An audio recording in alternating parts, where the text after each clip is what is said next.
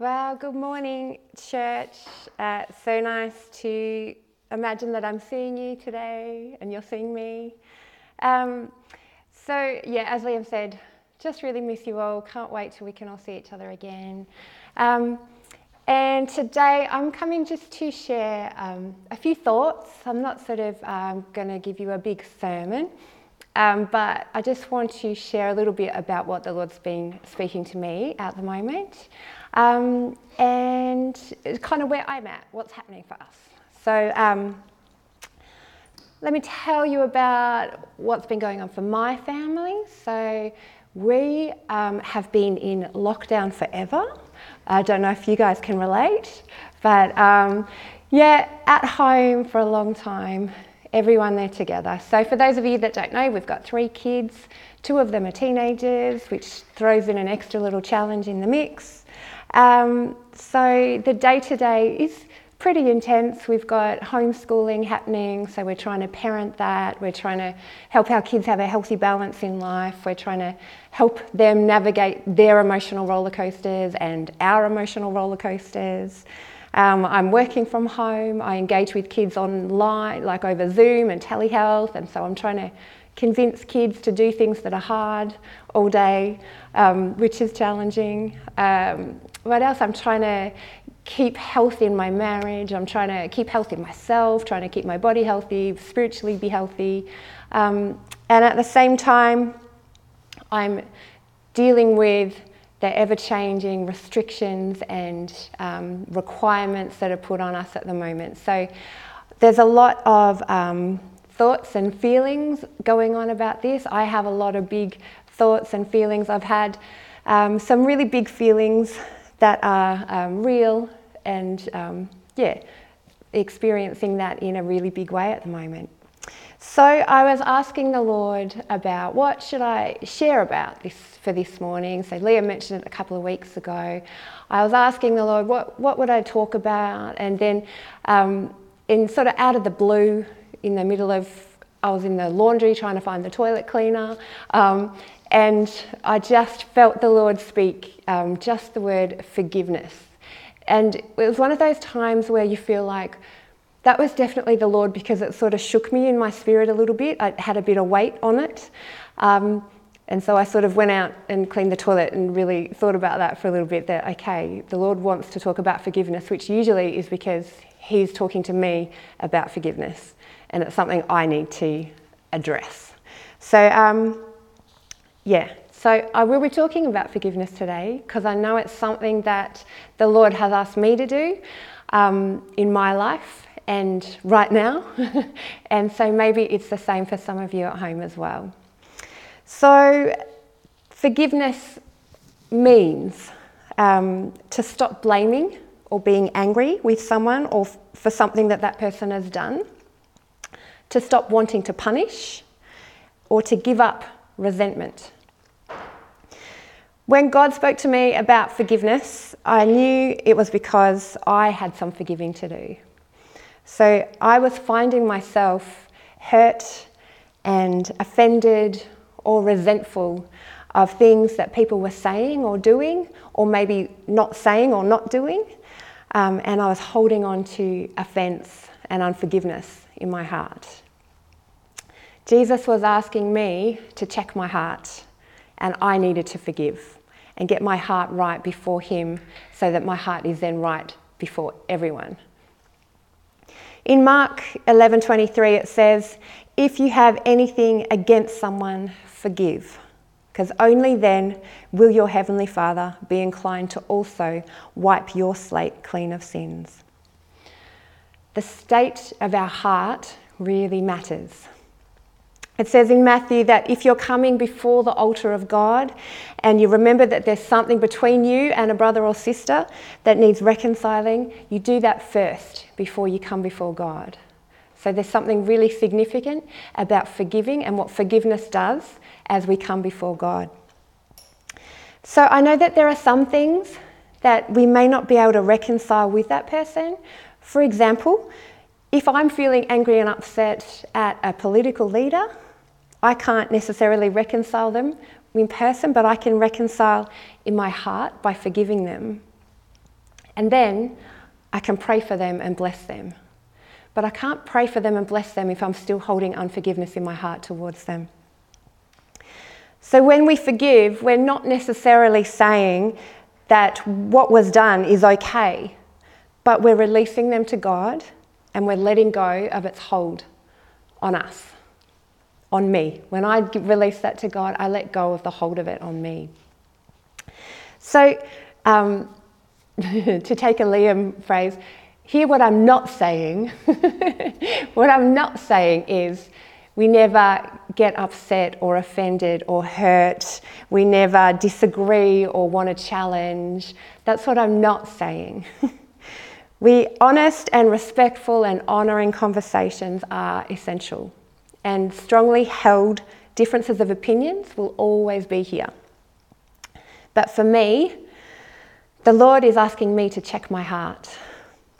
I can disagree and I can maintain that position of disagreeing, and perhaps um, God might ask me to have a sort of robust and healthy conversation, that confronting conversations, which I hate with all my heart, but I know that they're so important to have.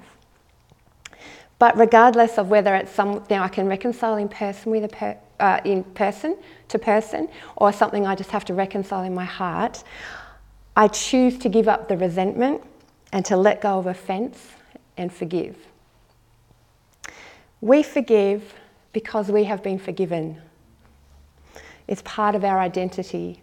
We are forgiven and we are forgivers. It's like part of God's great gift to us. We receive forgiveness, we give forgiveness. In uh, Ephesians chapter 4, it says, Get rid of all bitterness, rage, and anger, brawling and slander, along with every form of malice. Be kind and compassionate to one another, forgiving each other, just as in Christ God forgave you. The state of our heart matters. Jesus said, I've come that you may have life and have it to the full. And Jesus knows what carrying unforgiveness and offence does to us.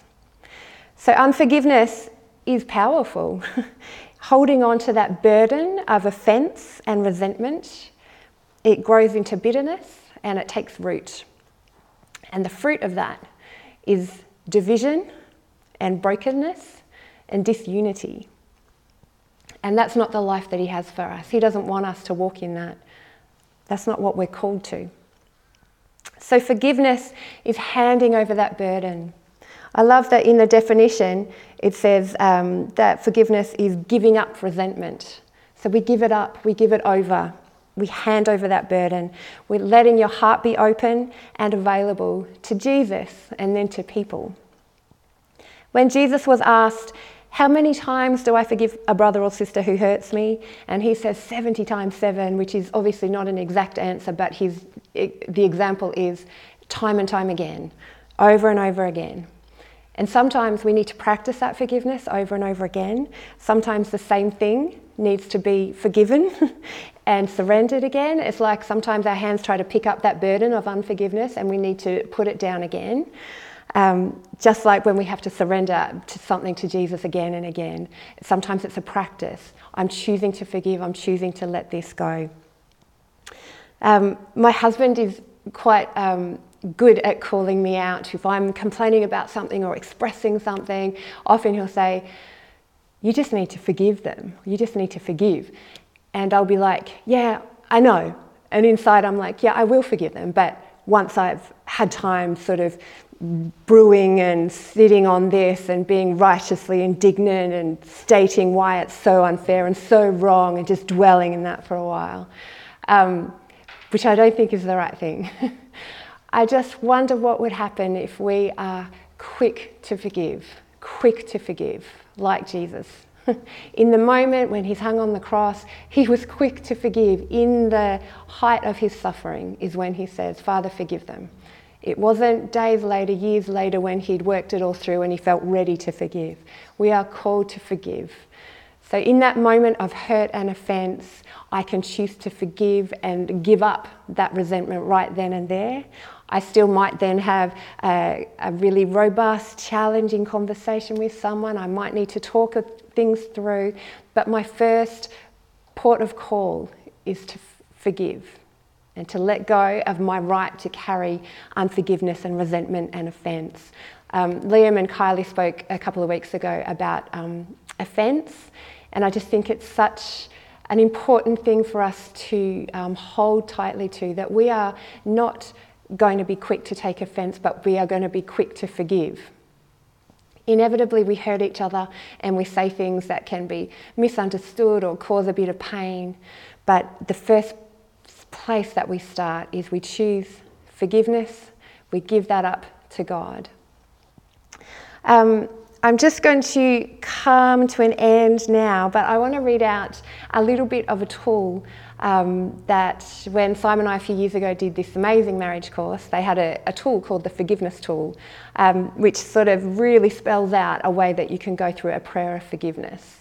So um, for some of you, if there's something that's been um, kind of niggling at your heart right now, that you're being prompted by Holy Spirit, that actually I think I've got someone that I need to forgive, I've, this situation's been calling to mind, maybe you want to pray through something like this. But um, I'll leave some uh, blank places if you're following along with this prayer that you can put that name of that person in there if you want. And then I might just pray for us um, to finish. So, Father God, thank you for forgiving me for all my sins. Because of your forgiveness, I also forgive this person. I forgive you for the lies that the enemy brought to me as a result of your actions or words. They might be lies about myself, my relationships, my views of parenthood, my views of God. I forgive you for bringing fear into my life, fear of whatever that may be. I forgive you for opening the door to anger or accusation or shame. I forgive you for what you did and how that impacted me in my life. And I bless that person. Now that I've forgiven, I pray a prayer to bless that person.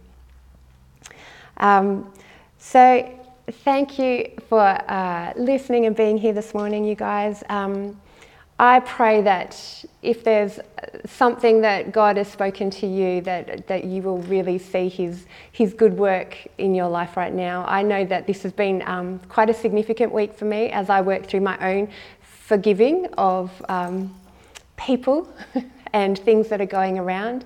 We're in a pretty intense pressure cooker kind of time, especially in Melbourne right now.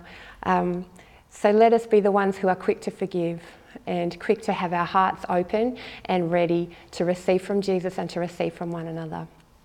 So I'll just pray. Jesus, yeah, again, we just thank you for the amazing gift of forgiveness. We thank you that we are forgiven.